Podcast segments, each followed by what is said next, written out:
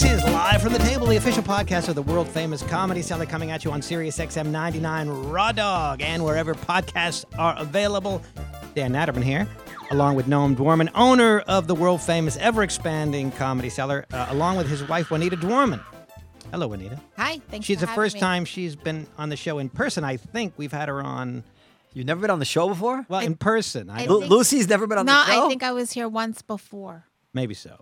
Periel's not here. I'm not sure where she is, but uh, she's not here. We have a a marriage counselor coming a little bit later to discuss uh, Noam and Juanita's marriage. As we started the show, Dan was making me an offer to buy us out, uh, like like Well, Mo, no, Mo n- Green. no- you don't buy me out, I buy you out. Noam Dan. was complaining about all the emails he's getting, and he said, "Leave me alone, world." And I said, "Are these business emails?" And he said, "Yes." And I said, "Well, sell the comedy seller, and you won't have any more business emails."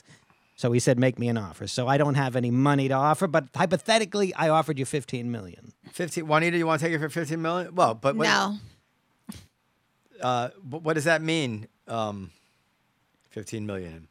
Well, plus the uh, you you mean does it mean the real estate or just the? Yeah, you can exactly. still own the real estate. Ah, so But if you want me to buy out the real estate, I'll pay you fair market value for the real estate that you own that's associated with the comedy seller. So I guess that would be seven million for the McDonald's, and Oh.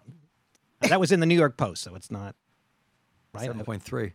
and and whatever this building is worth, Well, why would plus you, fifteen million on top. why would you think that the McDonald's is still worth seven point three? I why why how do you know it hasn't appreciated? Well, I don't know. I'm just throwing it out there. You know, whatever the fair market value is, is as determined by whoever determines these things. it's worth whatever plus- someone will pay. Plus, okay, well, but there, you can get it appraised. Okay, okay, okay, fair enough. So so Plus 15 million for just for the business, the comedy seller business. You can stay on for six months to teach me how to do it.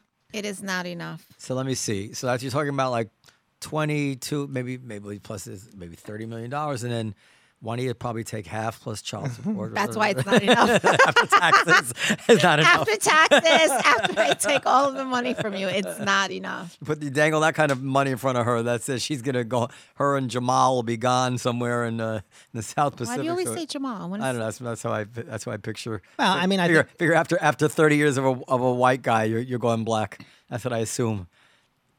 I'm Well, we going can talk for about that with- every guy, every. Color we'll of certainly the talk rainbow. about that with the with the marriage counselor, whether Juanita should, you know, i i i there's something missing from her life because she's getting a small white penis. But um, were you taking the offer or no? No, No, no, no. Uh, how about how about the real estate plus thirty million? No, the thing is, uh, I need I need some like. that maybe No, look. no. on the one hand, as our friend told us recently, you know, a lot of a lot of people are reluctant to leave. We should ask this. We should ask Orna about this. We, a lot of people are reluctant to leave their kids with advantages because it's not good for them in a certain way. Oh yeah, someone just said that to us. Uh, like Warren Buffett wants to, leave, you know, leave small amounts of money to his kids, and I get that. On the other hand, being your own boss, it's a very very nice lifestyle, and would I want to foreclose that option to one of my kids? Should they want that? You know, like I took it and I and I put my own stamp on things. I grew it. I, I did stuff with it. I shaped it. So it's not like it's not limiting them. They they can they can take it and run with it, or they can take it and, and fuck it up, which is usually the way. Usually, what happens when No. kids take over, Your scenario is very different than our kids' scenario. Okay. our kids are gonna fuck it up. Yeah, you built a business from scratch. Like you, yeah, no. I built a few businesses. so from so scratch. now you we're giving them something that's already Well, top Oh, I, I didn't build the tier. comedy cellar from scratch. No, You but you impro- you improved it. you- As to whether it could be further improved, I you know you've you, you- improved it. It's arguable you've maxed it out, given you know. Oh, there's always other things can be done with a with a name. You can you can go into the movies. Right, You can you- go into management. You can go. You can write. You, you can do all kinds of stuff with a Right, with a brand like that. You can you can uh, um, right. Okay. license it out. You know, Fran- Right. franchise it. Who knows? Who knows? Okay. So so you that's a consideration. Is is leaving it to the kids is a big consideration for you. Yeah, yeah. or they can sell it to you, Dan. Well, if I have uh, you know if I if I had the kind of money to buy it, I wouldn't. I wouldn't because I'd have that kind of money. if you own the comedy cellar, would you like MC the shows every night? And If you bequeath me the comedy seller, um, uh, no, I wouldn't. MC. I don't like emceeing. what's the name? Al, Al- I, I would work here, but I don't like emceeing. I never liked emceeing. I did it Like about 10 years ago, I wanted some extra money, so I asked Esty to MC if I could MC. And very quickly, like as soon as I didn't need it anymore, I'm like, nah, I please no more of this shit. So I that hate it. that guy who I liked very much, but he's ghosted me since, and he's disappeared. James Altucher. Oh yeah, yeah, yeah. He moved to Florida. I He believe. moved to Florida. Doesn't mean he can't answer his email. Yeah. Uh, he had bought uh, Stand Up New He York, bought a in, yeah part of it, an interest and in it. and he was performing there regularly well, that's why he bought it. to the chagrin of a lot of the comics. Yeah, Like doing a set or like like doing his own show. Uh, I don't know what he Like, did. doing- was doing he sets. And- headlining? And, Carrie Hoffman owned Stand Up New, also on Stand Up New York. Yeah, he and, wasn't and he the- was he was emceeing Oh, was he? Oh for, really? for a while. Yeah, Uh, that must have been earlier on. and Rodney Dangerfield, of course. Well, no, I wouldn't. I wouldn't be the if I owned the comedy cellar. I, I, I would just do sets, you know, and um, I'd probably sell the comedy cellar if I owned the. co- If you if you bequeathed me the comedy cellar, I'd, the first thing I would probably do is unload it. Now let me ask you a question. Let's say I decided, you know what, I'm I'm funny. I'm gonna start emceeing a show. I'm gonna start emceeing some shows at the cellar. what, what would the ripple be through the like they? I mean, they, There would be a hue and a cry. the community, the It would- comedians would just abuse me. oh my god. yeah, I mean, I suppose if you actually stepped up to the plate and and, and and were killing, they would have nothing to say about it. I mean, some might be so infuriated that a non-comedian all of a sudden was good at it that that they would hate you even more. Bingo. There Because you go. because when John Mayer used to come down, the comedians were fit to be tied, and the truth was he was I- very I- good. But I wasn't getting this. Some of them were were upset, and others were thought. Okay. I mean, my my take on it is whether he's good or he's not good, the audience is happy to see him, and that That's- was that that's- was my That take. is- that, that first of all, that, that annoys comedians too. Like Chris Tucker came down. There's a famous story where Chris Tucker came down and he wasn't doing well, and James Smith threw a hissy fit, Mm-hmm. and I said, James, and at the time this is during rush hour. I said, Right. I said, I'm not going to tell the biggest co- comic movie star in the world You can't- that he can't do a set. He goes, I'll tell him. I- I- you know, My my, comedians don't respond to business. my my feeling is is that if it's good for the comedy seller, it's indirectly good for me, albeit, you know, not as good as it is for you. But uh, I don't mind when None of the e- even comedians even if think even if that John Mayer sucked, the audience wants to see John Mayer for five ten minutes. Right, It- but, it- but but the important point is that he he didn't suck. He was actually quite good. Good, yeah. And the comedians couldn't bear to admit it. Right. well, maybe Just they like- could, just maybe like- they couldn't. I think you exaggerate the extent to which comedians are petty. I'm petty. It's not petty. But but you know, I, I I talk to comedians, and I'm not hearing the kind of pettiness as I described it that you're describing. No, um, if you- there's killing, most comedians will acknowledge somebody that's killing. I said in an interview that the comedians don't like to laugh when civilians tell jokes, but maybe maybe it's just because I'm not funny. well, or you're not their their style. Can, can we quickly before we? No, I, to be fair, I've I've I, I was making a joke, but I've been there at the table when somebody was sitting there, whoever it might be, who said something funny, and I would laugh heartily because it was funny, and um, and, and I have confidence that if I laughed heartily, it was funny, and and you'd see w- maybe one comedian, whoever it was, like a good-natured comedian, would laugh along, but there would always be a few comedians who would keep a stiff upper lip because it bugged them Well, maybe, laugh at maybe, it. maybe. and then Uh, they, and then they laugh, it- uh, like almost like that fake. You know, they pat their. Yeah. Yeah. That's that's something another comedian says that also isn't even that funny. Hmm. Anyway, yeah. Um, I did want to talk briefly. We mentioned this uh, last week when we had Todd Barry on. You weren't here. I think you're celebrating your birthday. So I- is that was that correct, or that was two weeks ago? It was, was it coming up? No, I just had it. I'm 61. July 17th. How's that hit you?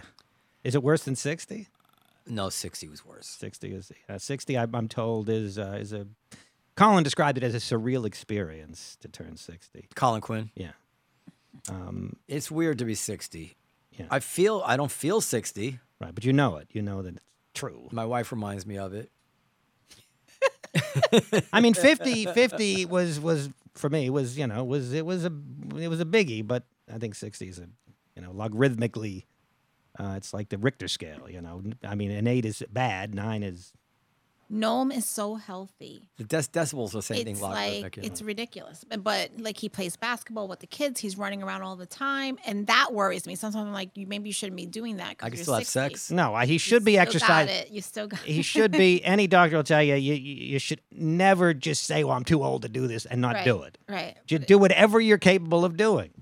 I mean, i- if the doctor says you got, you know, your ar- arteries are clogged or whatever, then that's I don't know. another story, Sometimes yeah. I'm sitting in my yard and I go, oh my God, that's my man up there. He's 60. He shouldn't be doing that. Well, See, six- 60 is not what it used and- to and be. sometimes I see Juanita in the yard. I'm like, oh my god, that's my wife. She's 51. No, I'm not 51. I'll be I'm 50. 50. She's 49. I'll be she's, fi- four- I'll she's 49. 49. I'll she's be go- 50 She's going to be this year. 50 years old. I, I, I've said before, I- my father, I don't think he ever slept with a woman over 40. I'm, not, I'm not kidding. You've matured. Even toward the end of his life? Even towards the end of his Yeah. life, I don't, I, I don't, mean, I've, I've was under 40. No, she was in her early 40s when he passed. but I don't know if they were still sleeping. no, I guess, I guess, I, I guess, I guess so. Yeah, Um, but it, but it, you know, that wasn't his style. uh, I did want to discuss briefly, we mentioned, as I said last week. I mean, uh, Av, I mean, you know, all- f- f- fully, fully mature women. Well, uh, should we talk about Montreal? Is that did anything interesting Montreal? happen? You went to the festival in Montreal, so if nothing interesting happened there, we'll talk about the Regal movie theater thing. If something is interesting about Montreal, then you know. Well, uh, uh, Montreal was interesting because we I saw a lot of mezzanines, and we were trying to build a mezzanine in a new club.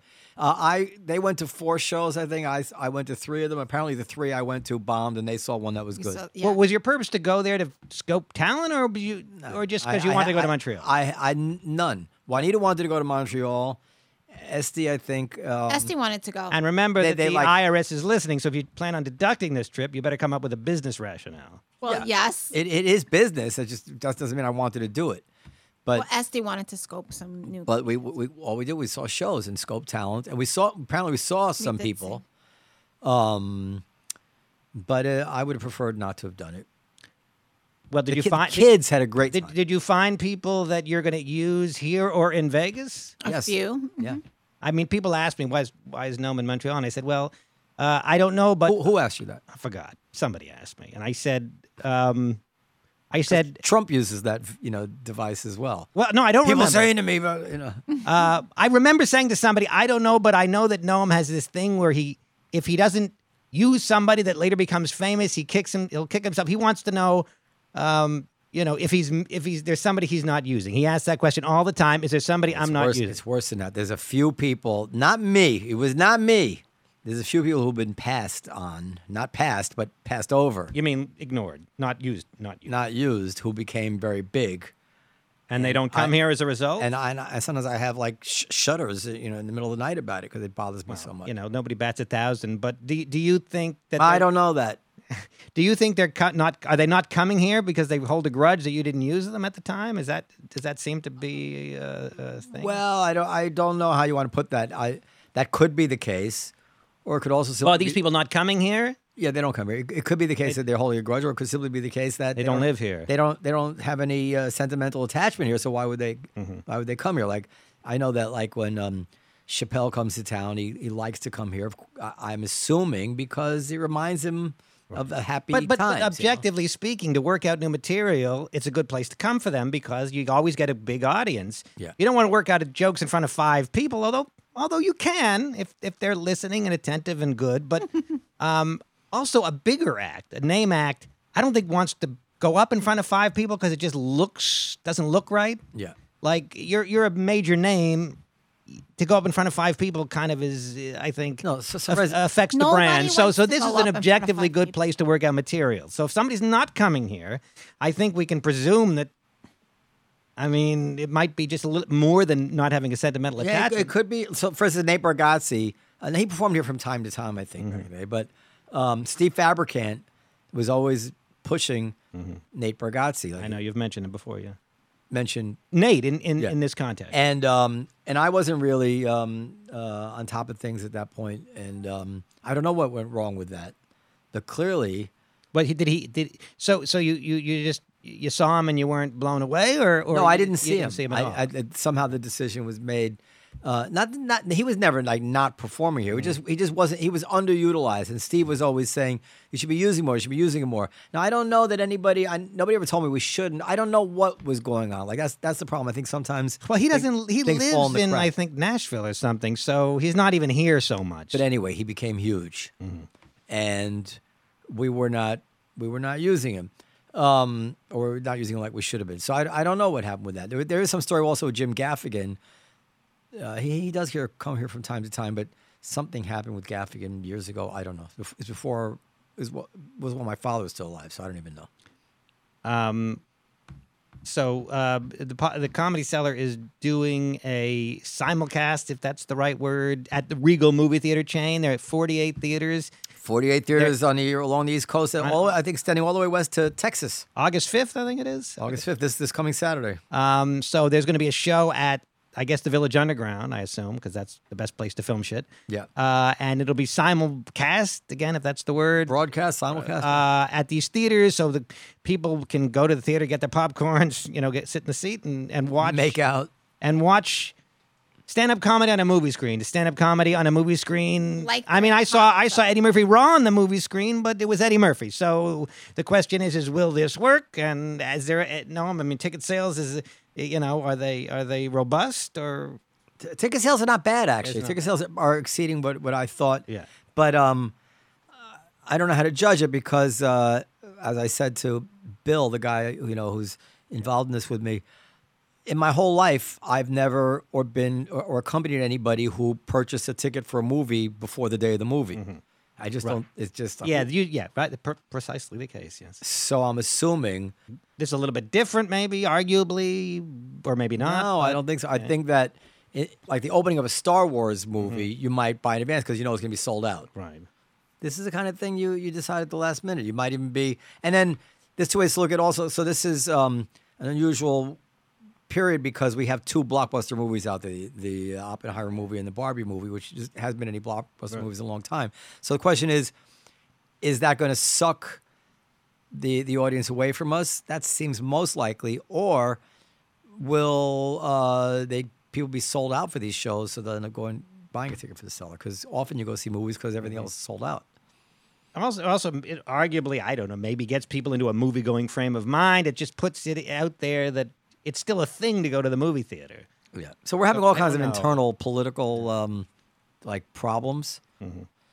the sound wasn't right at the at the at the um, test thing i wanted a dolby 5.1 they're having trouble getting that done for me there was an article in vulture magazine today which uh, made it sound different than it was. It's, also, it's always shit. It's always shit for these things. I should handle everything myself. Uh, assuming you want to, but No, I don't uh, want Mm-hmm. to. That's the And, problem. and Mint Comedy is involved as well. They, they do their, they do the um, every week. I guess they do. Uh, Th- so Mint Comedy was is is the uh, company that was started initially by Mustafa, who was Chappelle's manager, and they've been doing. And there was as a partner Arnold is my friend, and they've been doing weekly shows streaming. So we brought them in uh, in order because they have a whole infrastructure for streaming now. So I brought them into this idea um, to take, take care of take care of the streaming end. so whose idea was this initially? This was Bill Grunfest's idea, Okay. who was you know the guy who founded the Comedy Cellar. And I and I didn't have much faith in the idea at first until I saw the first test. The first test of the movies was fantastic. It just looks really good. It looks- looked good. It sounded good. Everything. The last test I saw was it yesterday, day before yesterday. Yesterday. Yesterday. Um, that wasn't so good, so we had to do it again on Thursday night to fix it again. well. Um, well, I mean, you're so your sense. Are you optimistic, pessimistic, or you you just we'll wait and see? Well, I I think Orna is here. I'm pessimistic. Okay.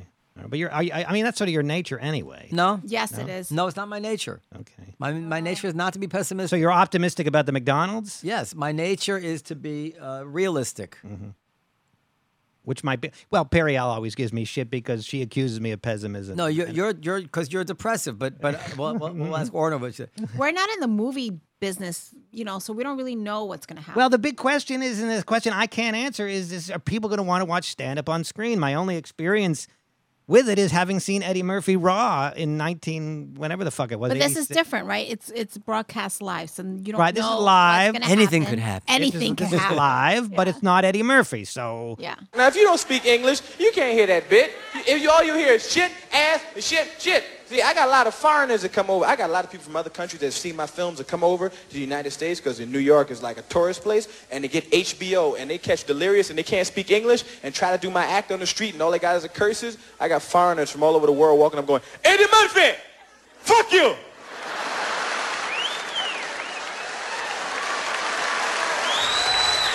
Fuck you, Eddie! I know you! I see you on television! You're the fuck you man, right? I love it! Suck my dick, huh? Suck it, you black motherfucker! love it.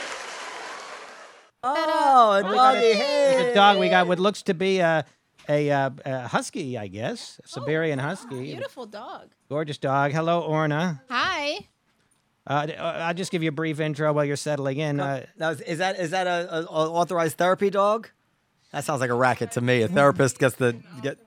good person. She's an authorized everything. Dr. Orna Goralnik, uh, the You have to get them world-renowned trained. You know, uh, a friend of ours just went through that. Yeah. clinical psychologist and psychoanalyst on the faculty at New York University, my fake alma mater. When I on stage when I talk about my alma mater, I say NYU, but it's not true. It's UPenn.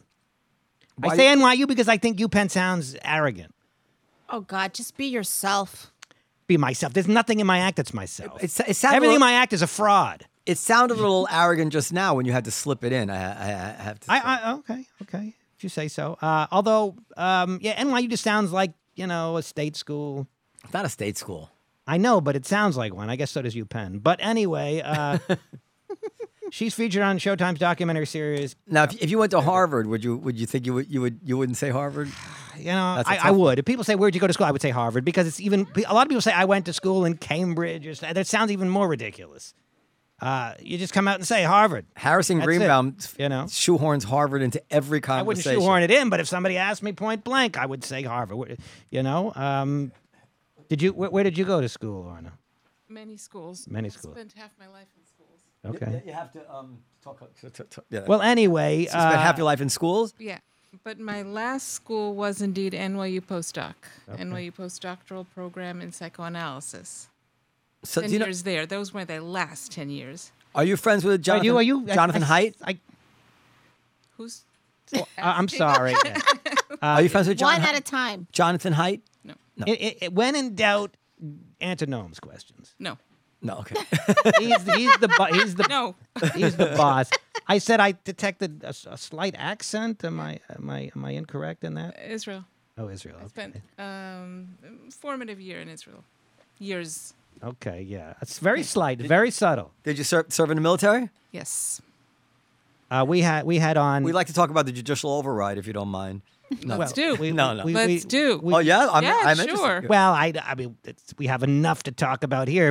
Noam and Juanita are a married couple. Climate and the judicial overall. I thought that's what we're here for. Well, there is actually there is action angle. So I we'll, we'll let we'll let Dan start. But I, I heard you. We were listening to you on the on the radio on a podcast on the way in, and you were talking about how politics uh, bears on people's.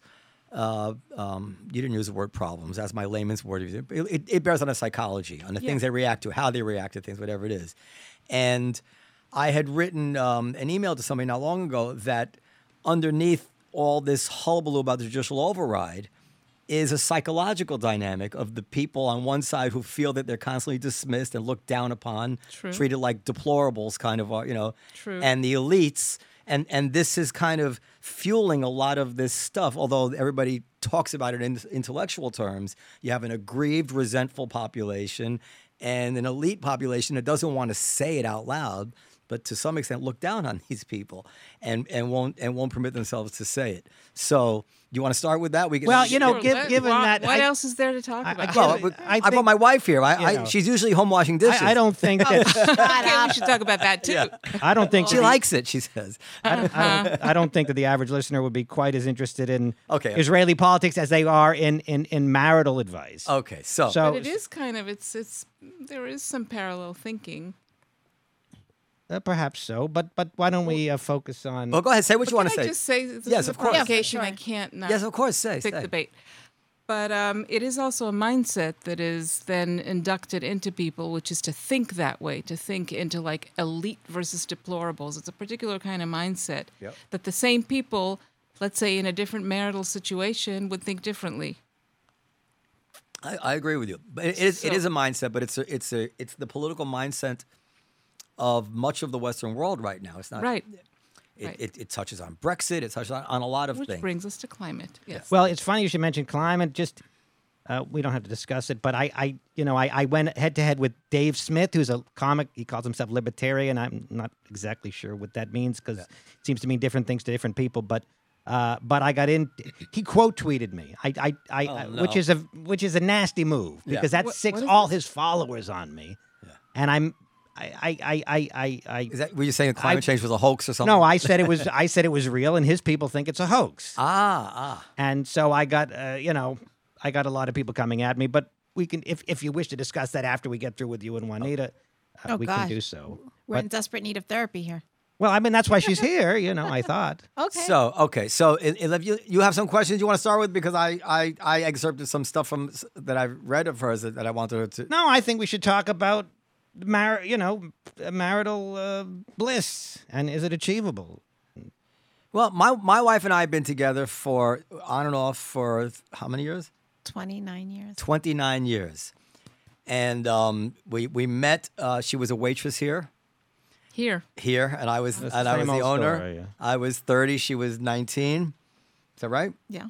and I harassed her mercilessly um, and uh, chased her around. She was pregnant, uh, and but I, I won her heart, and and we were married. And I would say, although we fight, you know, she. We don't fight, you know. She's she's volatile and she puts me down a lot and she's impatient, and uh, so- but, but but as as married, I think we have we've had a happy thirty years, right, for the most part. What? Well, tell her, have we not had a happy thirty years? No. You're still, we're still together. We're still together. Yes. Well, it's you for want to the- leave me? no, I don't. that's for wanna the leave children. at how, this point. how come you don't want to leave me? Because I love you. Okay. But we've had a lot of bad times too.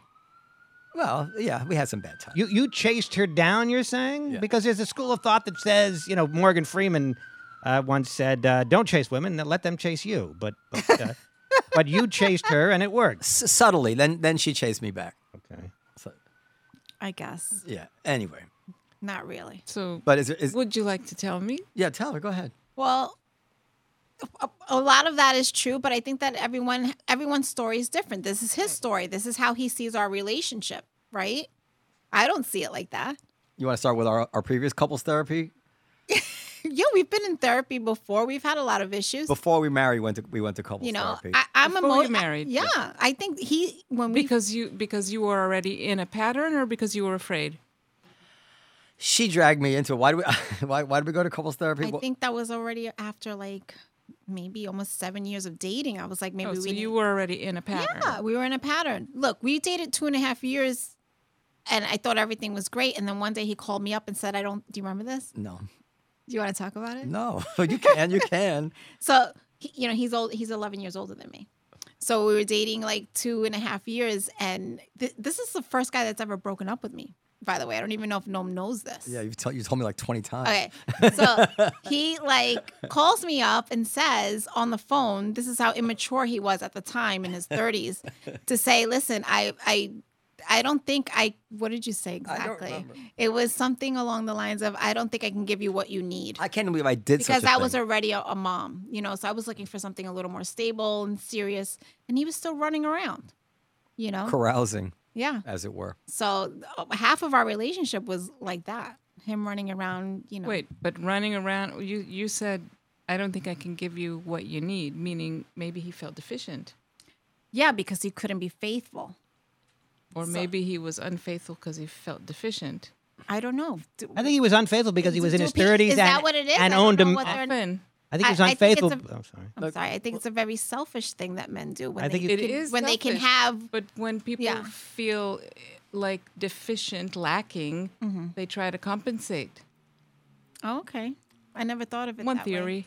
Look, He was in. He I- was. He was. He was. I don't think that was it, but go ahead. The reason he couldn't be faithful is because he was uh, a- a well-to-do thirty-something that owned a music club, that's right. playing on stage. He's a yeah. and musician. and uh, I mean that's a, you know, Meaning uh, meaning it's hard to be faithful given that situation Well, how, it's hard to want to be because- faithful. because you're because the options are drinking fairly. and drugging and well, I don't think he was drugging, Not but drugging, he no. was drinking. He he likes a Frangelico, and an, occa- an occasional occasional joint, but the opportunities were were boundless. or, You know, Oh. the opportunity is boundless everywhere.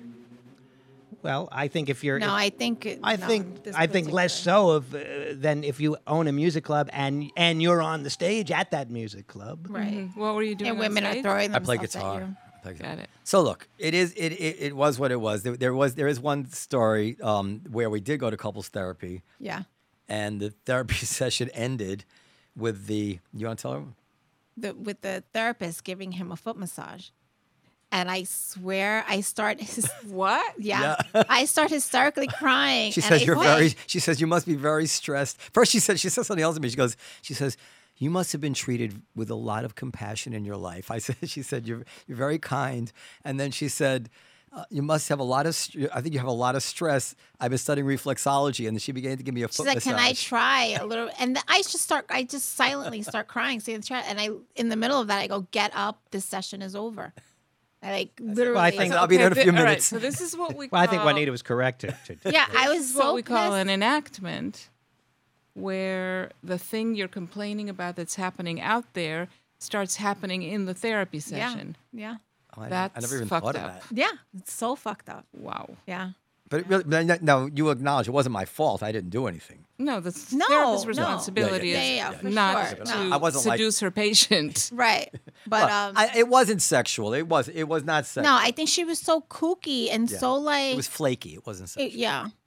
Eh, Are there, you It know, was like peace and love kind of stuff. is there anything you guys are working on now that you like uh, We work Dr. every day. Goralnik to help you with? That's what Mm-hmm. I'm working every day. Him, I don't know. What is what is not working? The se- uh, in the bedroom, everything is uh, Ev- ev- ev- copacetic? everything's fine in our. Shut up, Dan. no, everything's fine. I I mean, I listen. This is this is one thing I do all the time, and I, I don't know if it's healthy or unhealthy. I know we know so many other married couples, and when I compare their relationships to ours, Yeah, he does this all the time. It I annoys think me. that I have the healthiest marriage of anybody I know. I don't know any marriages where everybody's like, "Oh my God, we still, you know, like everything's fine." Everybody's had it up to here with their husband and wife. Everybody's sick of the. Yeah. They leave the t- cap off the toothpaste and take out the garbage. What we, we, we fight about all kinds of stuff. Right. Um, you have three kids. The kids play you against each other. You have different visions for how the kids should be raised. She's Puerto Rican. She's used to whacking her kids. I'm, I'm, I'm Jewish. I don't. I, I, I- I get I, turned off when she wants to whack the kids. These are real issues. However, when all is said and done, when I compare it to the like the other marriages I know, I think I'm very lucky. Mm-hmm. So that's uh, that's right. I guess you are very lucky. Uh, Well, I, guess we, I, I guess we can talk about climate change. 'cause I you don't guys- I don't ever compare our relationship our relationship to anybody else's relationship, but you do that all the time. I do. I do that. I can't help it. Yeah. yeah. Yeah. well, You, I- you don't ever By compare. the way, you don't- related to what we were saying earlier about like lacking comparison, ego. Yeah. is it ego? Y- Yeah. No, I, I make comparisons. Maybe maybe I don't realize that it's ego, and I'm just uh, rationalizing this. But I feel like when uh, I have a problem in anything in life, not just my marriage, to gain perspective because it's very easy to lose perspective on one situation because whatever you're thinking about becomes the most important thing in the world, and you can it, can- you know. That's Um, um, I say, okay, take it, zoom out. What is this like for the other for twenty other people that I know? I say, oh, actually, what am I what am I so upset about? I don't have it. I don't have this guy's cheating, and this guy's this one's married to an alcoholic, and this one's mean, and she's uh, you know like a million a million things going on. You know, I say, Yeah. Actually, my wife and I ha- have a good relationship. We, you know, we we spend time together. We everything's fine. No, Noam's afraid to ask this, so I'll ask it on his behalf. what, what, what do you think about um, uh, marriages wherein couples are authorized to have uh, extramarital Oh. affairs? Thank you, Dan. No no one was afraid to ask this. I- I- I- can this work? Can this work? A more open uh, m- type situation? Polyamory. yeah, polyamory. uh, Any, any of these things? Are, Ethical non monogamy. uh, okay, if you ethical like. monogamy, yeah. Um, Okay. Is this a possi- will- feasible strategy? I will answer, but why are you asking? He's joking about me. I'm Well, jokingly saying that Gnome, he- he, well, uh, look, I mean, I don't know if Gnome would turn it down. Anyway, uh, uh, well, it is. A, it, I would I would not turn down I- I- ethical one-sided non-monogamy. I, I, I know a married couple. They go to this club uh, where they, you know, they they exchange swing. Yeah, but not often, but once in a while. But um, Do I know them? uh, I don't believe you do, but we Okay, can talk go about it after the show. Um, and it seems to work for them, but maybe there's some, maybe they're sowing the seeds of discord uh, without even knowing it. Or is this, is this potentially a healthy thing if, if everybody's on board? There are many people that are engaging in what they call now ENM, right? Ethical non monogamy, all sorts of variations of it. We have a few people on the show that are in those relationships. We have a polycule um, on the show now that we're rec- taping that I are don't, I don't know what that phrase means. polycule, meaning they they have multiple relationships. They're polyamorous, but they're not. They are hi- non-hierarchical. There are many ways that they define their relationship. So it's like a, I mean, think of like a, um, a morphing kind of structure. Okay. Anyway, but what do I think of it? Um, I have many thoughts about it. It's happening a lot among younger people, a lot. Um, I have all sorts of theories about why it's happening now. Some of them, I, I have like a lot of admiration and respect for like why young people are choosing to go that way, um, which we can talk about. Um, but I also see them coming up against the the things that more traditional relationships are bound by, which is like possessiveness, jealousy, needing to feel special, needing to have some kind of boundary around even, you know, finance and bodily boundaries. So I see the struggle. But there are reasons why people are doing it nowadays. They don't trust the old structures anymore. And should they? Are they onto something? they don't trust a lot of things. They don't trust hierarchy anymore in a big way. Everything's going to lead back to climate. So just, just so you know, um, they don't trust authority anymore. They feel like they the older generations have seriously failed them. They don't trust this whole system of like ownership and capitalism, and they're like, "Mm, there's got to be some other way to live in this world. They realize that they need different kind of kinship structures that they need to rely on each other in ways that you know these tiny little boxes that we typically live in are not going to work if we're really facing what's coming we're going to have to find another way to live with each other we really do depend on each other in ways that we don't like to acknowledge so they're doing something different they're really trying something different Okay. My, my feeling is, and you tell me that you're wrong, and I, I, wh- where I'm wrong. i'll tell you that i'm wrong Or, or he might not be wrong. So, in in a in a broad topic, um, I'm interested to know how you parse what is biological and what is uh, trainable in terms of these things. I these know things meaning monogamy monogamy, jealousy, or, you know, uh and and and how that bears on what innate differences there are or are not between men and women. Um, and I jealousy and atta- you know, uh, and uh, jealousy of for affection and things like this. You see this in your children. This is very and and at very young age. So Mm-hmm. Yeah. so the the notion to me that you can uh, really actually have people not feel jealous when they're attached to someone, not feel jealous of them having sex with another person. I find this very hard to believe. I they can they can put on their game face for a while, but I think for most people, most healthy people, it, it shouldn't last very long. I think that the people who are okay with this, in my uh, in my small mind, I'm like, there's something wrong with them because you're not supposed to just be able to not care that the person you love is off having sex with other people. can i Yeah, uh, uh, I guess uh, was there, uh, but I just and just add to that, just to bring it back in, and I, and I feel like in some way, this is harder for women than for men, and that unfortunately, this is my feminist side. I've seen this where women will put up with it, even though they don't want to, to hold on to the man, and they'll pretend that they're okay with it, but actually inside, they're it's painful for them. Yeah. So those are all. The, you take any of those or all none of it and tell me. I can. There's so much to. You'll have to remind me of like every sentence that you said. I have a lot, to, to disagree with. respond Go ahead. To, uh, to complicate, okay. not necessarily disagree with. Let, let me just start with like a small point. Any um, part of it. pet peeve, but if someone is different from you, I mean, I think we're generally inclined to think if someone is different from me, something's wrong with them. I'm not vibing with that. I'm like, if someone's different from you, oh, what's going on there? What, what, how are we different? I don't know if that means that some, something's wrong with someone who's okay with ethical non monogamy. They might be different from me, Yeah. but let's think what's different. And I know what you're saying, and I and I purposely put it in a provocative way. Yeah, I was provoked. Okay. But but um and I and I know especially from from your professional point of view. Yeah. These kind of things matter. yeah. But uh, I just so, so instead of saying unhealthy, say uh, uh, at a tail end of some sort of spectrum, which is n- outside the norm. You know. Like, Well, the if I- if I- norms if are I- the if- norms are changing.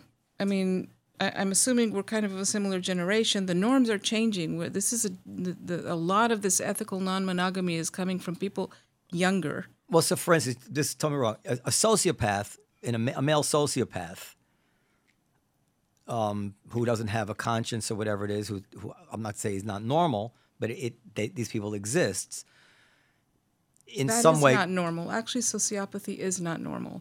but it exists. It exists. now, Definitely yeah. exists. And and somebody like that could be very manipulative in a relationship, Right. And allows and and and put up with certain things because he because he has inability to attach.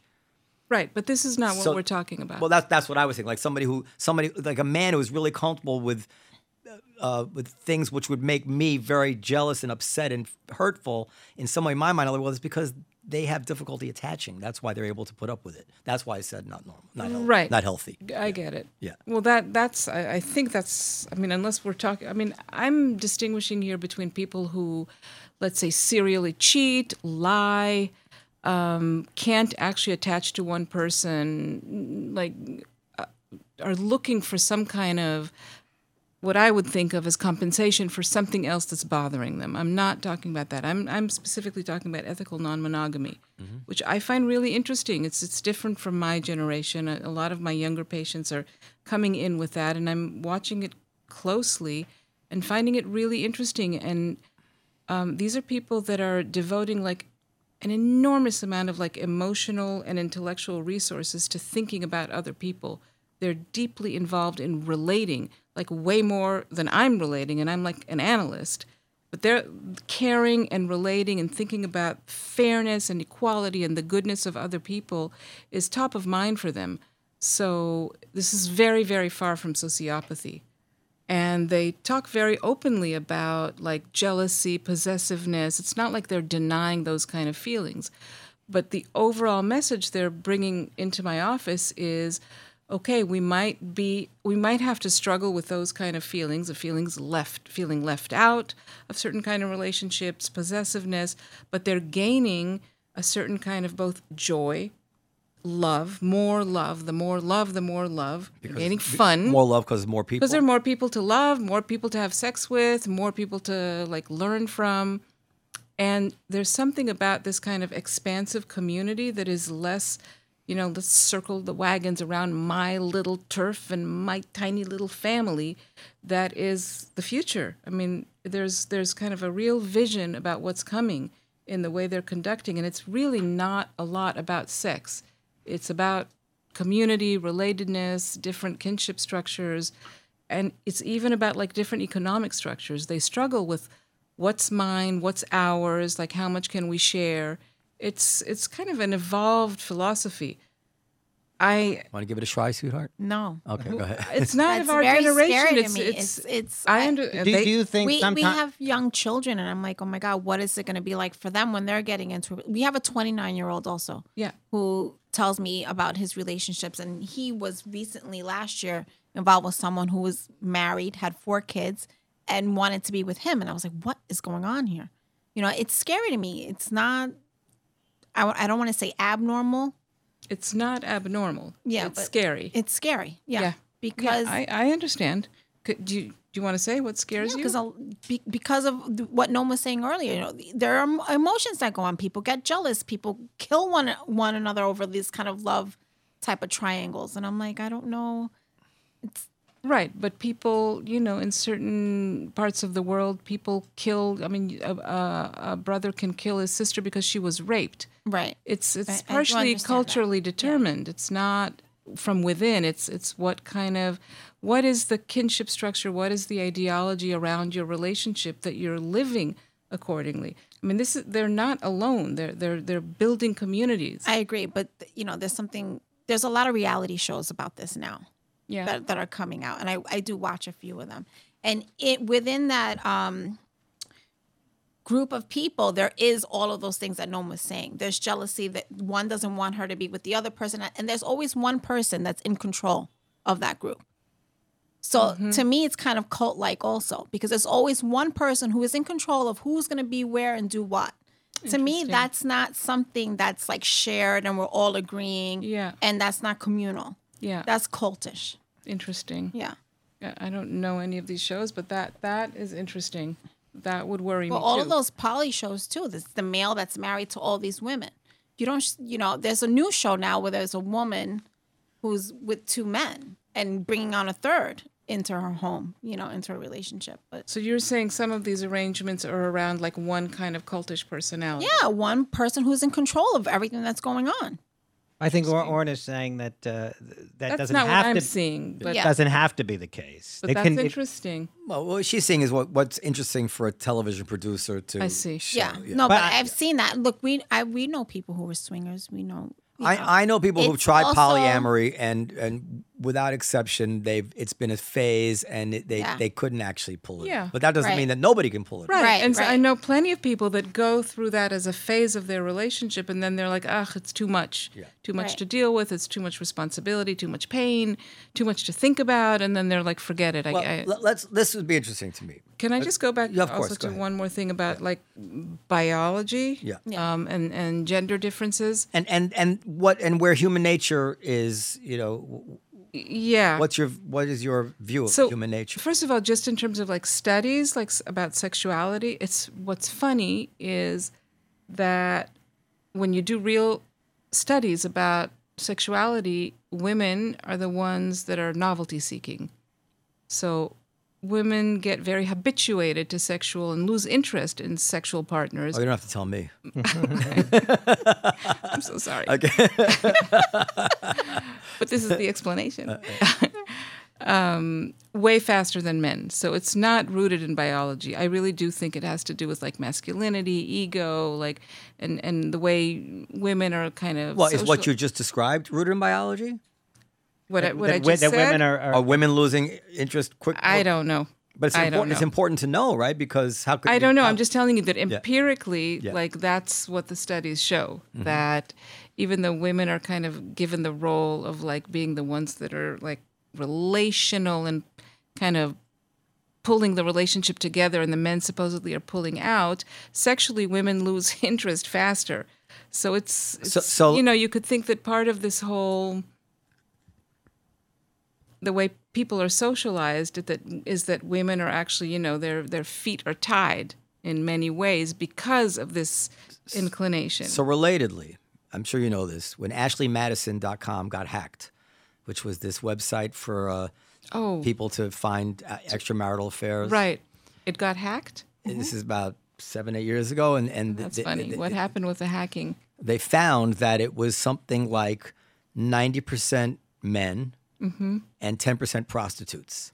That virtually no women Were on that actually site? on that site seeking the novelty. That that the, the the my presumption was that that women, if they wanted to uh, have extramarital affairs, they didn't want anonymous affairs with so much with somebody uh, on on an app. They wanted romance or wh- whatever whatever corny thing you want to put to. it. But but this and this is a pattern, of course. If you look at any online sex uh, Craigslist or whatever it is, they're all ads for um, women toward, geared toward, uh, aimed at men or gay men. Tw- gay Mm-hmm. men. You don't see a market for women doing this stuff. So why is that? And Well, what, women are. s- I mean, first of all, the world is quite dangerous for women. I, I think it would be pretty risky for women to go out there and like look for sex. I mean, that's like a basic fact, horrible fact about the world we live in. So I think it's super risky. First of all, literally risky, but also psychologically and sociologically. I mean, women are not supposed to like and want sex. It's not the way women are raised. So they're not going to be suddenly jumping out of this whole like social narrative and like going on I don't know what websites and and looking for sex. It's just like Rob, I'm asking why. you- Why I'm I, saying it's I- like I don't think it's it's the same. dangerous. Well, but what and about- it's- what and we're about the- I don't socialized. I don't think it's the same. What- what It's- about- it's- to some extent there might be a safety issue, but I don't think it, There's- the, the drastic difference was. well. What about the argument? Uh, because So you I- could you could I'm sorry I'll let you because you could create if that if you if there was a market for it you could create a a safe way with you know I mean, you could create There a is brothel. no a brothel you, safe could, way. you could create a safe brothel for women if women wanted a brothel. You could do that. Right. S- some smart Israeli would figure out how to invest in that. In uh, Or, or a strip a, a strip club that's well monitored. yeah, that's you right. know that's strip clubs another right. Yeah, There are strip clubs for women. Yeah, but you know- you know- you It's don't have not women a getting big hand thing. jobs in the Women don't VIP room want- at strip clubs. Exactly. Women are not And like they- like men. as I say, well, that's say- what I'm getting at. But that's what I'm trying. the, to, the argument often m- uh, made is that uh, evolutionarily men can have uh, can can you know they they they're they don't get pregnant so they're not that uh, they don't have to be quite as cautious uh, having sex because they're not going to get pregnant so they can just No, and, the, co- and, and, and well, the argument goes further that they want to spread their seed as much as they can because Who men?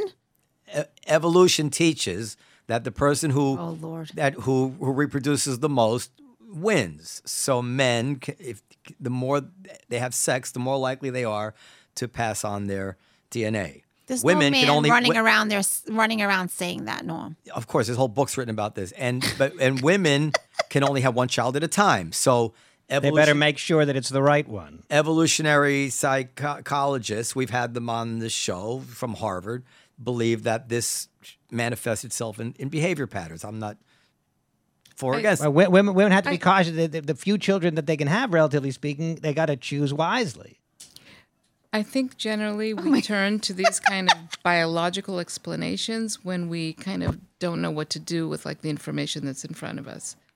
I I, I don't believe that biology explains these things.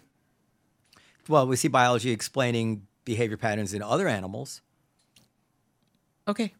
I No? think I think humans are like incredibly complex, change over time a lot. And the way we behave around sexuality and what we regulate and what we don't regulate changes across cultures, changes across time. I really don't think biology is our is our place to go for i think you guys are going to this- have to agree to disagree on Yeah, this th- this is the disconnect f- f- that I've had my whole life with um, psychoanalysts, and some of them are very f- good friends of mine. And actually, my uncle who died was was uh, Mel Brooks's uh, s- uh, You, psychoanalyst. are you for a supposed to be? Are you supposed to be? Uh, huh? Divulging that information? This is 50 years ago or something. That's great. That I, I'm not able to think that way. My my my thought process is is that humans are animals like every other animal. I and, believe we are. We and, are. right, and to and to think that a a something that controls every other animal doesn't control humans is imp- without without somebody proving that to me or showing me data that can demonstrate that. I'm like, well, no, the presumption is obviously to me that men and women are different in humans in humans just like they are in every single other species on planet earth why would we be I different don't we, think we share men and women are 99% not of our different. dna I think we are different and mostly the same as you're saying and in some ways different, but the ways in which we like to imagine that difference is very much um, influenced by other concerns. Mm-hmm. Because if you think, for example, about sexual behavior, it really changes so dramatically between cultures and across time that you can't go, you can't boil it down to DNA. how did that's interesting how does it change between cultures Just think about, like, I don't know, go to Scandinavia and then go to Saudi Arabia, where it's not the same species sexually. Well, it's because men control the women in Saudi Arabia. just what people do with their bodies. I- is there- It's is just there- that it's not the same species. The way they think about sex, what they do with each other, it's it's And it's all not cultural, like it's right? like and Is, it- is there a it's cultural. culture either today or in the past where women behave as as as we uh, uh, stereotypically uh, see men behaving? That is to say that they have sex with uh, with, with with without emotional attachment. Uh, with I, I multiple by the partners. way, most men that I work with have sexual behaviors with very powerful sexual attachments. And actually, m- one of the things that I see over my lifetime working with couples is that in marriages, often men are the emotional rudder of the marriage meaning they're way more loyal and they they they kind of keep the marriage together way better than women so That's interesting. yeah I would have thought it They're, would they're have been like the opposite. they're like they're like shepherd dogs that circle around the marriage. Really, I'm Really? serious. Go ahead, go ahead. I'm serious. They, Wow. they they ultimately they provide, they take care, they they they circle around the marriage and they keep it together. And in certain ways they're more reliable emotionally than women in, Mm-hmm. in that respect. So Wow, yeah. you just dropped a truth bomb. Well, Well, I would you think- wait, does that, I- you think you think that's true in our marriage? yes. you think that I, I hold it together? Yeah. how so? he doesn't. He, first of all, Noam's more emotional than I am. He he More what? Emotional than I am. You've always been What do you mean more emotional? like you're like when you're with the kids. ev- You like you. you're oh, I'm like like caring, more you're- affectionate with the you're- kid. yeah. yeah, yeah. She doesn't mean So- she doesn't mean like high strung. She means like yeah. Yeah, Yeah. in in that kind of way. I'm the one that's emotionally immature. I'm the one that's having the outbursts, and I'm done Yeah, with women This and that women kind of- are th- yeah. there's a lot more But um, yeah, and he's the one that's always keeping it together. Where Mm-hmm. I'm always like, "What the hell? What am I doing here? Like, this is crazy." Yeah, so it's kind of like, but not that I want to leave or anything. It's just always, I think that, look, also a lot of what you're saying is culture, and a lot of is our backgrounds. We both Yeah. Mm-hmm. come from homes where our parents are divorced, so I think for us, marriage really means something different than someone else going into a, man- a marriage. We went into this thinking we're never leaving each other. Yeah. You know, that's that's our mindset. Yeah, but, but we, we we both came from divorced families, and you can tell me if you don't want me to talk about this. But Uh-huh. we came from very different backgrounds. I came from a very That- yeah. very uh, stable, in a certain way, even though, uh, and and very l- loving. My stable, my my father raised me, but yeah, and I had a stepmother. Yeah, whatever. you can- but I but I I had a very very stable, loving home, Mm-hmm. Right. and, And she I had, did not. And she had a lot of trauma, a lot Yeah. of trauma. Yeah. a lot of abuse with my parents. My, Uh, eh, Yeah, she- my she- parents to each other. Well, Mm-hmm. yeah. Yeah. So divorce though. yeah. So still abuse before they divorced or after? Oh, before. Before. Yeah. Yeah. During their marriage. Yeah. Yeah. So, but that stays with you forever. But she also It's yeah, so traumatizing. craziness Yeah. with her family and Yeah. and uh, I mean A I- lot of abuse in my family, for sure. Yeah. Right. I mean, it's com- it, it, night and day. And you Right. said you're Puerto Rican? Mhm. Half Puerto Rican Half Puerto Rican and half Indian. and half Indian. Yeah. So where like you know I grew up Wait, where so all of the who was women. what? my mother's Puerto Rican and my father's Indian. But all of the women, um, the majority of women in my family are divorced. Yeah.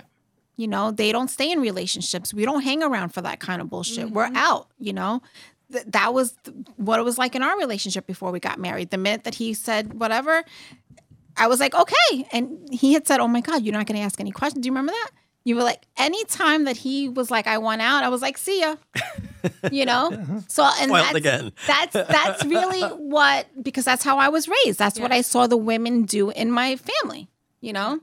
And that's how we're built, you know, kind of different. He's always like coming back and keeping it together. I'm hold, I, I hold the family together. He does. Yeah. That But that- but that but they're still very different sexually, insofar as Noam, uh, you know, has uh, you, you would would uh, perhaps My be wife op- got around to. open to uh, open to uh, you know uh, ethical non-monogamy and and, and, and Juanita is I'm open to non-ethical Noam is not- non-monogamy. if you- First of all, he is not open to any of that. He's the most jealous person. I've gone through hell with this man, but if he ever s- found out that I cheated on him, we wouldn't be together today.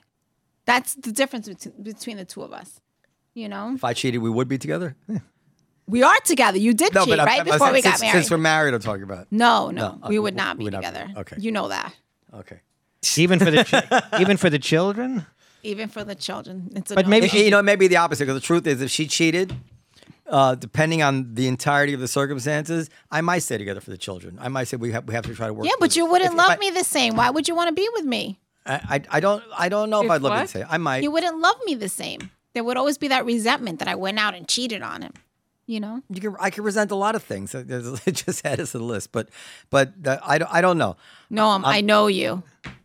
Yeah, it would no. She's right that it would eat me up inside. He would not. Yeah. However, that's on one side of the ledger of my life. I- Right. That on the other hand, the idea of f- my own loss in not being with the the, the kids and Right. and and what it would do to the children. That's Right. Just tremendous. So you would just stay married to me. Would you? Would you want to sleep with me after I cheated on you? I, I don't know what I would I, I don't know what was po- I don't know what's possible for me. no, this I'm being serious. I don't know what would be possible for me emotionally to overcome. I can't I can't say that and and what amount of time Well, you'd also it would take need to, to, get know, there. You'd, you'd need to know why, what happened. Well, and what- as I said, and the what entirety of the was- circumstance. Yeah, what was going on in between the two of you that led to Right. that? Yeah, I mean, if You'd it, need it to was know. during a but- period of your marriage where you, you know you were drifting apart, and I mean, if it was if it was if it was Jason Momoa, and you had a few drinks, but but I'm just, I'm just the only point is saying that I I would I would very much try to keep my head about me and say, well, you know, yeah, sounds great. Fuck this bitch, I'm out of here. But you know, there's there's three other lives, Yeah, but there's profoundly something- affected by this. I think if I you're- hated if we hated each other, that would be bad for the kids too. So there's, there's no easy solution. We hate each other sometimes. We love each other. There are days where we hate each other. I'm just saying for the kids to grow up. I don't want the kids to grow up. At some point, you would know better than I do, but I, at some point, the balance tips where the unhappiness of the home is worse than the breakup of the home. right. That's that's a difficult thing to call. I think what I would try to figure that out. Well, well, this is why I think about us works and why Noam is so lucky, right? Because Sounds like you're both lucky. yeah, we are. But um, I don't, I don't ever hold anything back. I don't hide. Oh, I'm so lucky. Yeah, you're so lucky because it's not like I walk around every day like, oh my god, uh, like if if I feel something, I say it. It just comes out. I can't hold anything in. So he knows if there's a day where I'm upset that he didn't take out the trash or pick up his clothes or whatever it is. I don't ever hold it back. I'm not like holding on to it for days. I let it out and then it's gone. Yeah, but you, know? know, Mm-hmm. now that you're getting closer to menopause, I don't know if I'm gonna be able to make the same excuses for you that I've been making all this. But I've always been that Meaning way. she's on Now PMS she has or a period. something. it makes me feel better. Now she has exactly. a period. You say, oh, she has a period. But but I've Menopause always lasts a very long time. right so but that's just how i've always been in our relationship from the get you know so for him he he always knows where he stands it's not like oh I don't, i'm not sure you Yeah. know, that kind of thing Uh, so so Wait, so you're saying that's why it works? i think that's why it works for him you know there's no Meaning he doesn't have to imagine all sorts of scenarios. that's right he knows if i'm not happy and i tell him i'm out i'm out you know it's not like and why does it work for you? because i know him too i know that he loves me and i know that he's you know After 25 years. You know, Fiddler, Fiddler on the Roof? Yeah. Do Yeah. you love Yeah. me? Do I what? listen there's so many times that he's left I love and you. ran back to me it's like where are you going now it's like you know Anyway. we're not playing that game anymore We're, we're almost out of time. So you've written a lot about um, the vicissitudes of attachment and trauma and how they um, how they shape people's lives. So I, I'll tell a, a quick story. I told a story once before. Now I I am I am going to acknowledge that there are things going on in our brains all the time that we are not privy to and and we don't realize them. And the the story um, I don't know if you know this story. when I was with uh, I think it was with Ava and I and I Licorice. Remember the cat Licorice? Mm-hmm. Licorice was never an affectionate cat. Was always running away. Like basically always It's affectionate these are to me. pets? to you, but not to me. What? These are pets? Yeah. A pet. Uh, Cat. this is- of course- anyway, th- th- to, to, to try to condense it, a cat which I had never been very attached to, never. I took at the end of its life, I had to take it to the vet to be uh, put to sleep. Mm. And I put it to sleep, and, uh, and I said, "Do you want to? Do you want to stay with?" It? I stayed with the cat, and then I came out and this, and, and um, I was well, how was it? And I didn't wasn't feeling anything in particular. I said it was okay. They, they put it, and all of a sudden I burst out crying, just burst out crying, out of nowhere. Wow. Some and I didn't see it coming. I did not realize that this was going on somewhere, in there, and and it just erupted. That's the word. It just erupted in me. So that was not that I didn't believe it at the time, but it, but it was a clear, it was a clear p- proof positive to me that there was some other. You think about a computer when you Control Alt Delete and you see all the processes.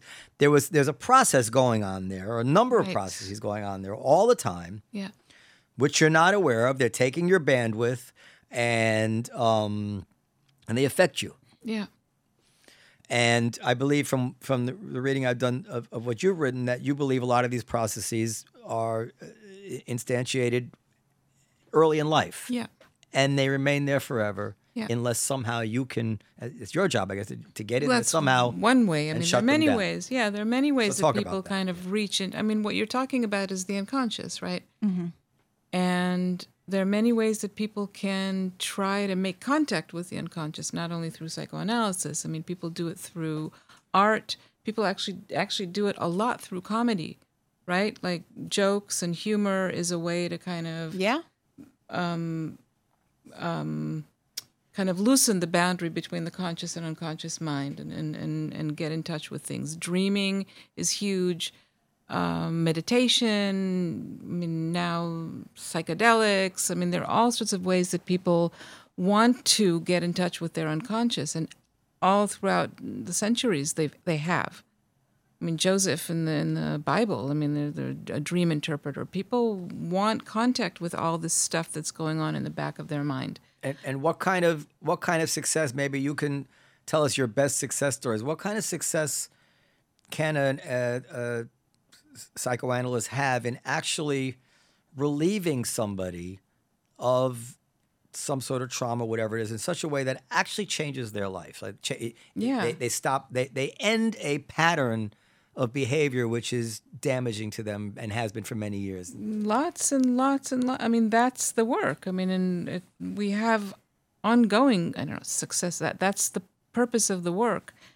But how does it work? Does it come from just How does it work? acknowledging it? Does it- No, it doesn't come from. I mean, analysis takes a long time, and the reason it takes a long time is, first of all, it takes a long time to build a relationship. First of all, that engenders trust, that people can like relax enough and and relax their defenses against knowing enough that they would like allow certain things to come into the fore, to come into the material, and then they have to have an experience with the analyst that to some degree will correct whatever happened.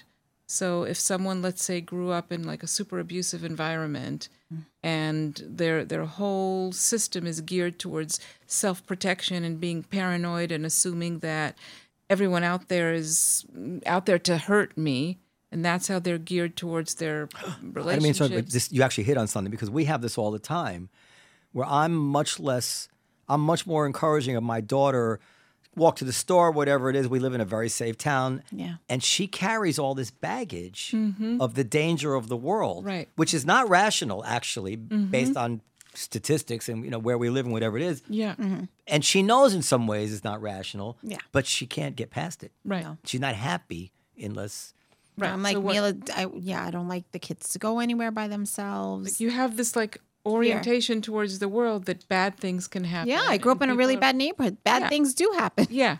So let's say you Yeah. carry that in your way Right. of being in the world and and in analysis, let's say you're in a safe enough environment that you can allow your mind to start remembering those things, kind of understanding how they shaped you, Mm-hmm. and then be vulnerable enough with your analyst that you're going to allow maybe some new kind of experiences to register.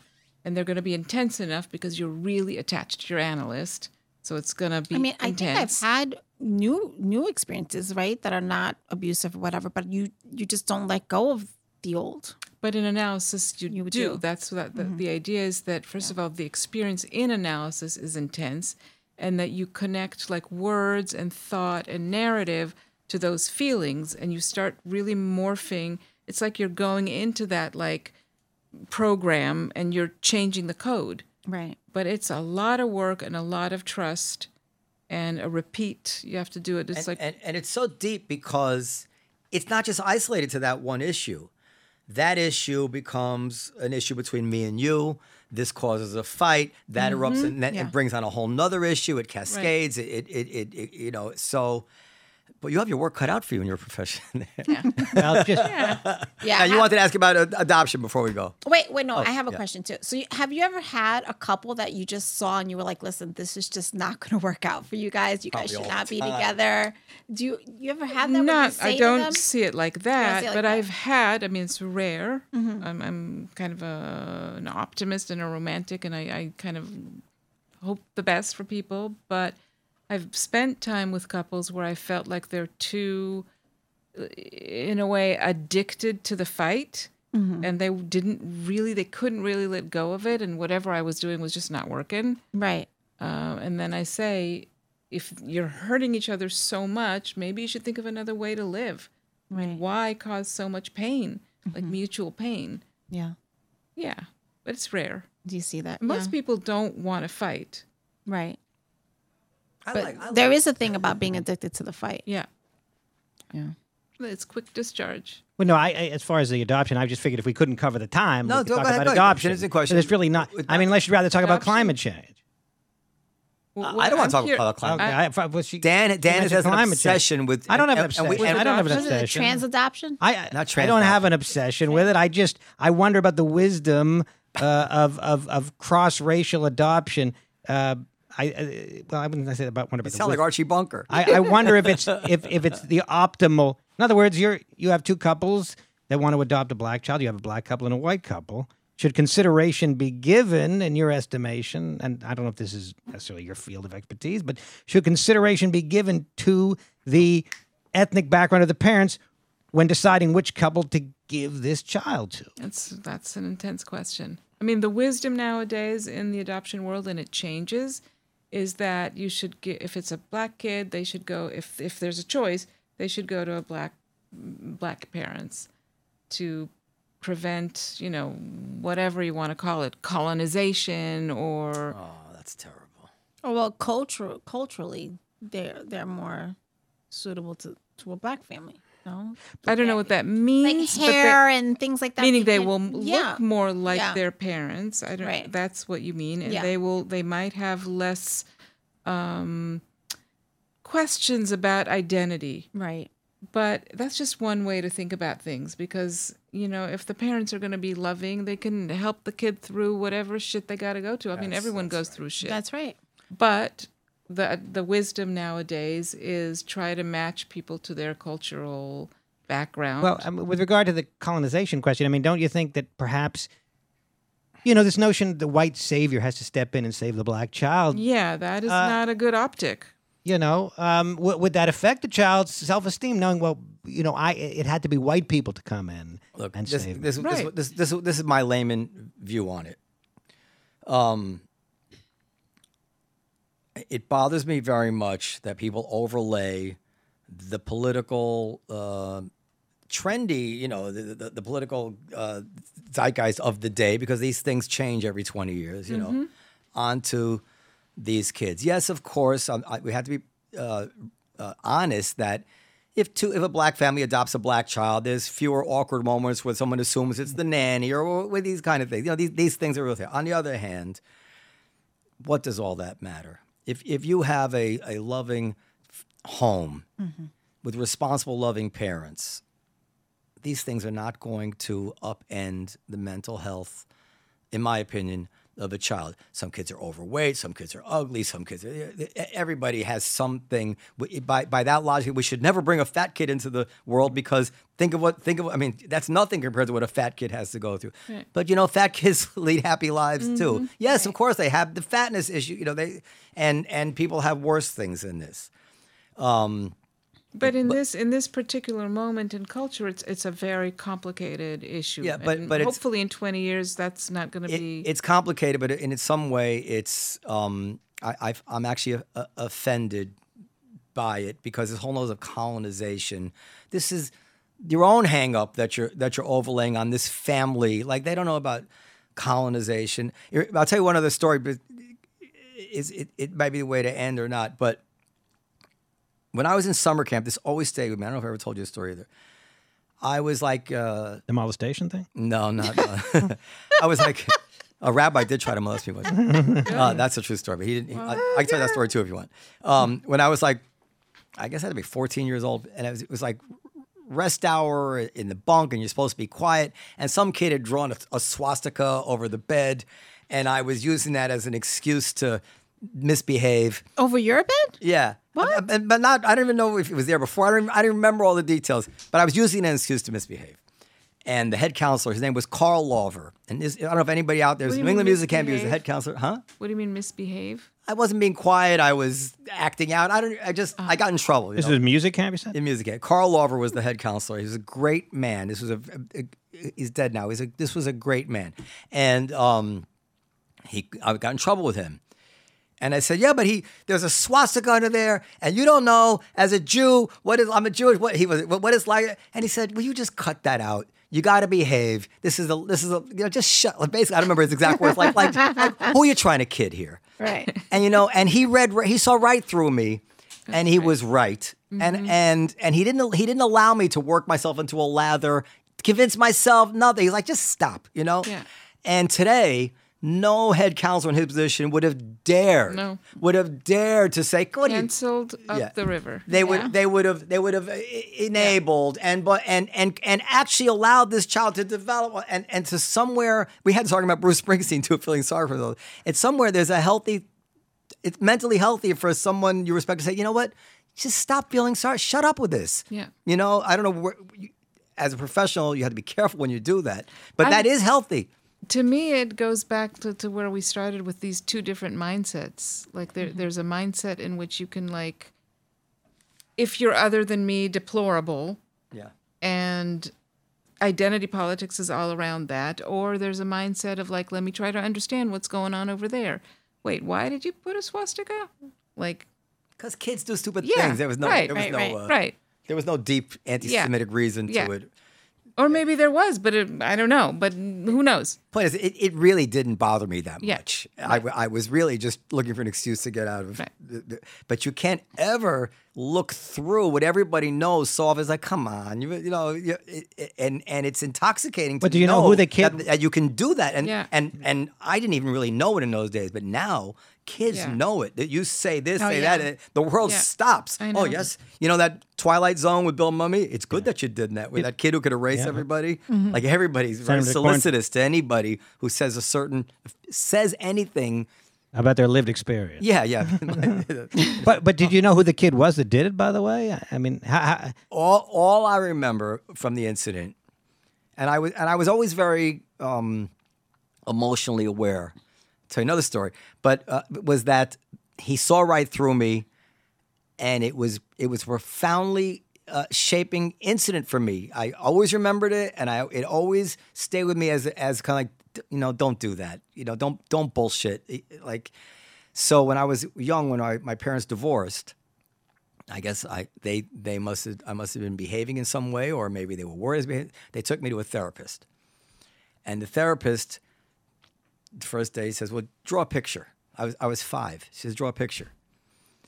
And at five years old, and I this I remember saying, "I'm not drawing a picture. I know what you make. I know whatever I do. It doesn't matter. Just draw whatever you want." And they- They're so stupid. At least they were in those days. They thought I didn't know at five years old that of course whatever I was going to draw, they were going to use to. And I went like four times. I would. I just never drew a picture. crap- And finally, my father, who was very anti-therapist, said, ah, enough of this. You know, he- he took me I, I do think most children probably wouldn't know. I mean, it sounds to me you. I were- don't. I think a lot of kids. My I mean, I kids don't. would. rem- I can't re- think back to what would I, you know, my, me as a five-year-old. But it does sound. I think a lot of kids wouldn't. My son Manny would have known in a heartbeat. But no, actually, know what? You know He that would've your kn- therapist wants to, Know get that- to know that- what's that- on that- your that- mind. No, that would be okay. Yeah. It, he, I, they, they would know that the therapist was lying to me by presenting it as an innocuous. Just draw a picture, have some fun. Oh, Yeah. I see. Re- you Not know, I- saying I, want to know what's on your mind. Yes, yes. I I, I knew that they were going to judge me, but I didn't know what was what judgment could come from any particular Yeah. picture. Yeah, you yeah, know, yeah. j- just drawing a picture of you know, mommy stabbing daddy. they're gonna they're gonna delete- you're gonna jump to conclusions. Right, right. But I just kind of like those things. I was a macabre kid. Uh, no, I'm kidding.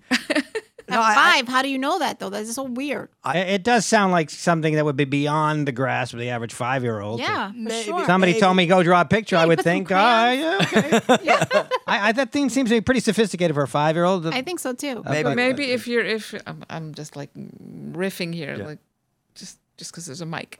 But, yeah, it's okay. but if you're like growing up, if you're at an age like that where there's like um, conflict at home and you're trying to figure out what's going on with your parents, you learn to read cues very fast. Maybe It's Yeah, not yeah. it's not regular going on living. Right. It's like, oh my God, what is going on?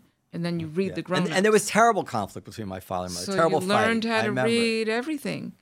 But they early. but they handled she was it. an Israeli woman, much like uh, Orrin. Both So I Israeli, don't know if this is traumatic for you. to- Both Israeli? yeah, Both is yeah, but your mother's more Israeli because she has an accent your father never did. whatever. They're both no. They're My, just my, as except my except my, my except my mother hates Israel, and my father was uh, bled, bled is blue and white. So, But in, in any case, uh, they they there was terrible fighting between them, terrible screaming. I remember, I remember it, but uh, I never. Uh, they somehow they always managed to communicate to me that I was not part of this, that I wasn't responsible for it. I don't feel like I was traumatized by it. I never did feel like I was traumatized by it. Maybe I just don't realize. uh, It's not necessarily traumatic. By the way, no, no, I'm just full disclosure, has expressed some skepticism about uh, psychotherapy in general. Is, is- has, has Dr. Goronick changed her mind at all? Well, no, no, you haven't changed my mind. You've actually, you've actually um, um, verified something for me because, though you might bristle at this, I my if, i- as you recall, my opinion about psychotherapy has always been that an insightful person can be very helpful to people with their problems. My my skepticism is not about the the fact that a, that a, a- an insightful person can be can can be very helpful. My skepticism has been about the science of it all, that you could go to pro- that you could somehow put it on a blackboard and blah blah blah. blah. I feel like probably whatever you have is much more just about your insight and your Mm-hmm. and your sensitivity to people than it probably is about what you've Learned, Learned. at NYU. and and that's just been my gut feeling It's a about that. combination. A combination, but I, I said Yeah. probably more because I think a lot of the science about therapy, i- you know, it, it, it holds up if the right insightful person is the person doing it. You know, But what what do you even mean by the science? You mean like manualized treatments that like follow a certain kind of trajectory? I mean that's that's not psychoanalysis. I don't I don't know I don't know enough about it that I- Yeah. I, I, I could read up, but I just I just uh, I've had we've had uh, conversations with other therapists, not with you. I, I and you know what I would say so. It hasn't I've not had that feel with you. Or just roll my eyes because they have an answer for everything, and it's always some sort of Yeah, but that's not psychoanalytic. Um, Psychoanalysts don't have an answer for anything. They listen and But they can, they can, they always manage to attribute it. Oh, that's because you're this or that. They always have a, they always have a theory for it all. Anyway, but but I I th- I I think wanting to agree. What Yeah, comes yeah. what comes through with you is a certain high level of um, un- understanding of humans, thank you. and that I don't- agree I with don't know that that can be taught. I agree with that. I don't know that that can be taught. I don't know if you can learn that in school. I think we I've been through so many therapists with my son and then with Noam and a bunch of disasters and there's only been two maybe out of the bunch including yourself that I feel like you know What you, you have some kind of connection of understanding what humans Well, in, in, in, in, in line with what Noam was saying, do you think that there, just like there are some people that are talented musicians and some people that are talented athletes, is there such a thing as a talented therapist, somebody that was sort of born to do it? That's just uh, that that that that is there an element that can't be taught, as Noam was saying. you know, think I, so. there- there- I, I think there are different kinds of therapists that do different things. So I'm, I'm for example, I'm not good at like helping people with their phobias or with their, if they have a particular OCD ritual that they want to get rid of. I'm not the right person for them. Because of see, your because- training or because of something i- Both, intrinsic I with you? gravitated towards a training that is like you know depth psychology. I like to like sit with people and like whoa go deep and like really like hold the world with them like uh, that's my orientation i mean talk to me about spiders i'm like i don't know what to do Is CBT better for that kind of thing? That's- yeah it is. yeah and i'm not good with that that's not mm, what i what i'm interested in i didn't study it and i wouldn't be good at it so, So if there was someone going Okay, to so see that- a psychologist for ADHD, what kind of psychologist would they go they to? should see someone who focuses a lot on cause and effect, behaviors.